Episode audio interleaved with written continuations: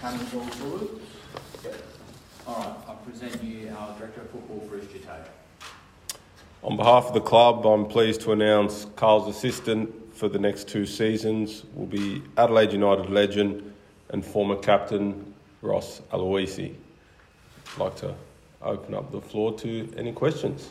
Roscoe, must be pretty uh, proud moment for you coming home. How do you feel? I'm very, very grateful to be given the opportunity to come back and coach Adelaide United. I coached here in W League, um, and it's a huge honour to be back, especially being a proud South Australian and, and former captain of the club, um, to be Carl's assistant. Carl, what's the sort of attributes that Ross has that made you uh, want to bring him in? Yeah, look, I've known Ross for a long time. The first time, you know, we played together as teenagers, so um, known a long time. And his biggest asset is he, he wants to win. Same as me, we want to win, and we want to bring that culture into the club about winning and developing the young players. How do you think that history can help the two of you work together? Yeah, most definitely. You know, um, Ross was the first captain of the club in the A League, and he drove a lot of the culture and a lot of the values in that first two years of the club. Um, so we'll be looking to, to bring similar values back to the club. So the old skip is your number two now. Is that a bit of a, a role reversal for you? Um, no, not at all. Um, you know, um, back then I was, I suppose, the oldest statement of the of the team back then, and um, got on very well with Ross, and and hopefully I helped his um, time at the club back then. How did it all come about, Bruce? I don't know. Maybe you're the best person to ask, but how did uh, Bruce's appointment come to be? Look, I always think the head coach should have an overwhelming say on who their assistant is and, and who they work with. Uh, Carl made it abundantly clear uh, that Ross was his number one pick. Um, from then, I, I contacted Ross.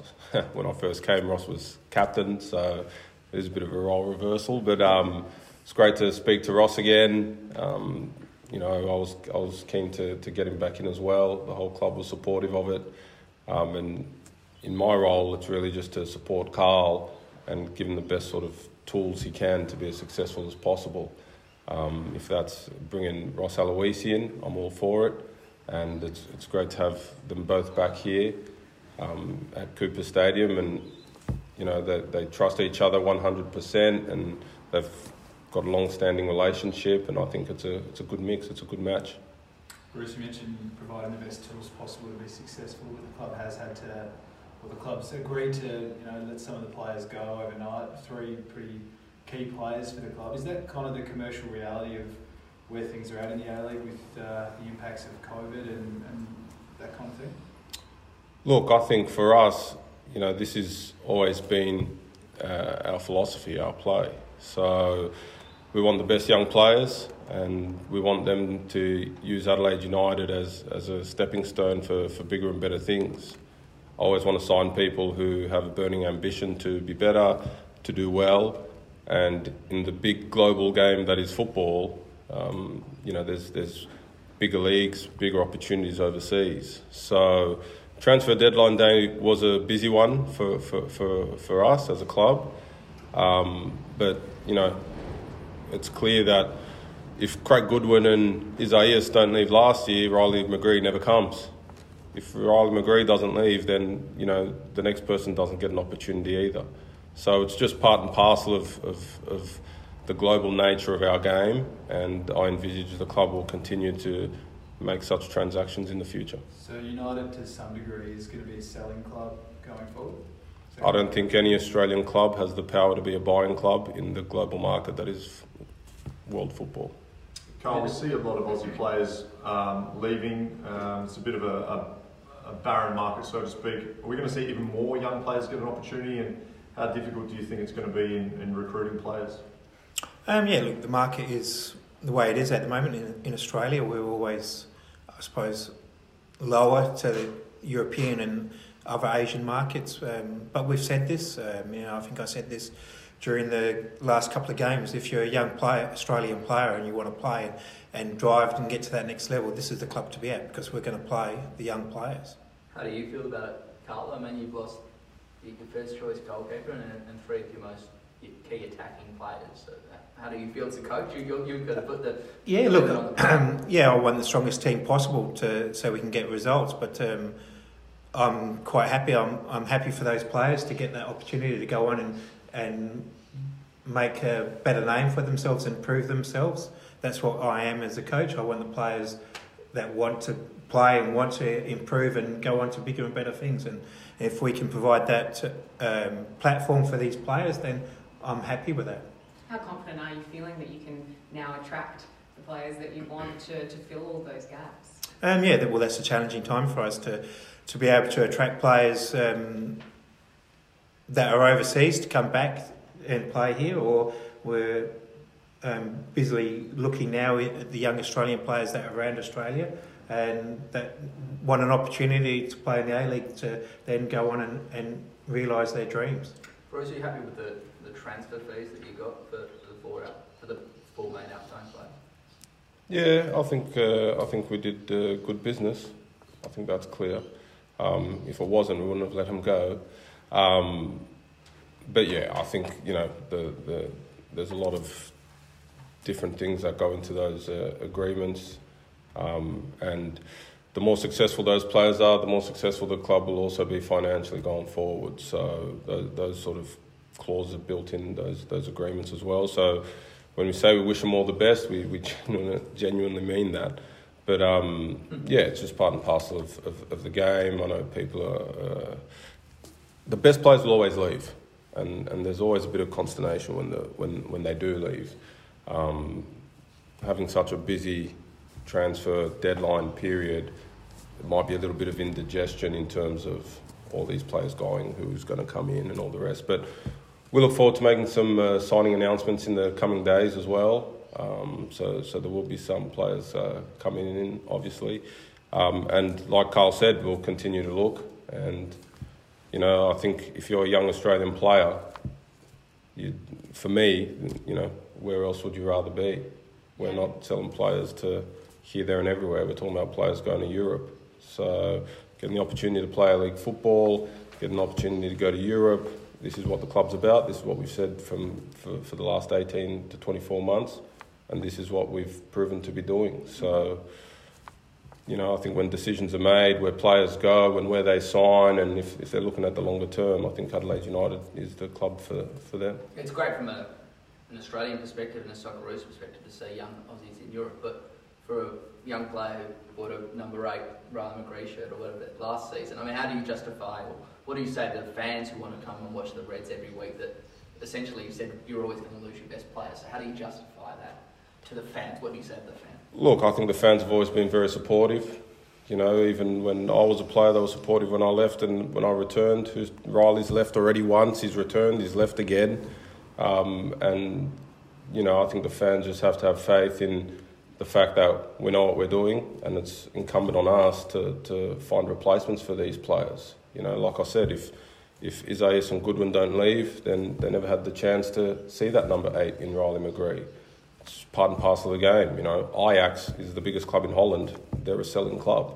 We're talking about bigger numbers and bigger players, but essentially the philosophy is the same. Um, I think the, the, the fans understand that. As long as you give the fans success or hope, I think they'll still turn up.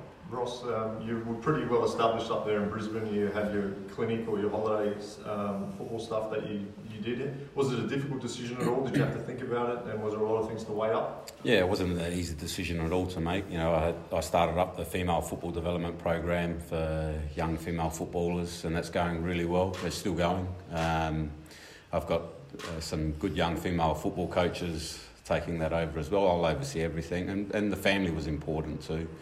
Um, difficult to leave the family, but in football, uh, sometimes you have to have to do these things, and hopefully we can be together soon. So the family won't be coming back to Adelaide at any point. And what are some of the things that you think you can bring um, to the club in support of Carl and, and the players? I, I definitely implement Carl's structures, playing structures, and uh, the club's uh, values um, within the playing group, and, and drive I mean, a winning mentality. Uh, I think that's what I'm good at as well. Um, and I did that in, in Brisbane in the first couple of seasons, and hopefully we can do the same here. Um, Carl, do you expect the team to be competitive this year? Because I mean, only when you took over, they were incredibly good. Um, found some great form. Probably could have made a good run in the finals, perhaps if there were just a few more games to get you in there. With so many key players leaving, do you still expect to make a crack at the finals for the upcoming season? Um, yes, as you say, we've lost um, some really good players, but we've still got some really good players still left at the club. So, um, and we're looking to strengthen the the, the squad. So, um, we expect to be competing for finals. You know, that's Adelaide is that's what we're about. We've always s- said that we're a team that expects to make finals every year, and this year won't be any different. What What was your What's your role with? I mean, Bruce is selling some of your best players overnight, and, and you understand the reality of that. But as a coach, you say, Bruce, give me one more year with Riley. Or I mean, how does that dynamic work? No, look, at the, at the end of the day, we have to put the club first and also look after the players' interest as well. And um, at, at this moment in time, it was the right decision for Riley to make that move now. Um, he needs to be playing football um, at the highest level to, for him to keep on improving as a young player. Bruce, Bruce, you had really, sorry, you had really high praise for Riley on Twitter today. Just how big a talent do you think he is? I think he's the best young Australian player under 23. I think in the world. I think that's that's that's clear to me. Um, you know, it's clear to the Adelaide United fans as well, probably. But that's the whole idea about him making that big step and, and going back to Europe because that's that's on him now to, to prove that to, to everyone in the UK. Um, and I've got no doubt that, that he'll be able to do that. Obviously, it's a big move. It's it's it's a tough league he's gone to, but that's what you need to do and, and, and to, to show your best self. um, as the pay structure becomes a little bit clearer, where maybe just a word on Opseth and, and Jakobsen. I, mean, I think Kristian said something today on, on Instagram. I didn't read it too much into it. Are, are they likely to be staying now, or is, are they going to be moving on? Opseth's gone home, so he's back in Europe. Um, and Jakobsen, I'm very confident that we'll be able to keep him. Bruce, uh, you're a club legend, sitting beside two legends. You've got the most goals for Adelaide United. With the, I guess, um, structure of where the team is and, and being somewhat of a selling team, do you expect to see players kind of stick around for as long as you did or other players did and have a crack at some of those records like Galekovic, obviously, most appearances, yourself, most goals? Are we going to see players stick I think long enough? I think so. You know, we've got Michael Marrone he's still here. He's, he's, he's been here a very long time. Um, there, there are some players who will always play A League, right? And, and there's some players who just want to play A League, and they're good, solid A League players. And that's fantastic. And, and, you know, if we can get those sort of players, mix them in with some young players and some experienced players, you know, it's not just about, you know, putting Adelaide United in a box of they're just young players and they sell players. And it's not about that. It's about there's no point having a team full of young players if there's no experienced players for them to learn off. There's no point having a team full of foreigners when there's no local flavour to it. You know, so yes, we want players to come here with ambitions to go overseas and, and have that burning desire within. But similarly, there's nothing wrong with having a burning desire to be the best Adelaide United player in the history, to achieve the most caps for Adelaide United in, in the history, or score the most goals for Adelaide United. They're, they're all legitimate goals, and we've got to find a mix of, of talent because you don't want a massive turnover of players every year. But again, the, the, the best ones will leave. Is this a bigger turnover than you anticipated? No, I think it's about on par. I think. Uh, no.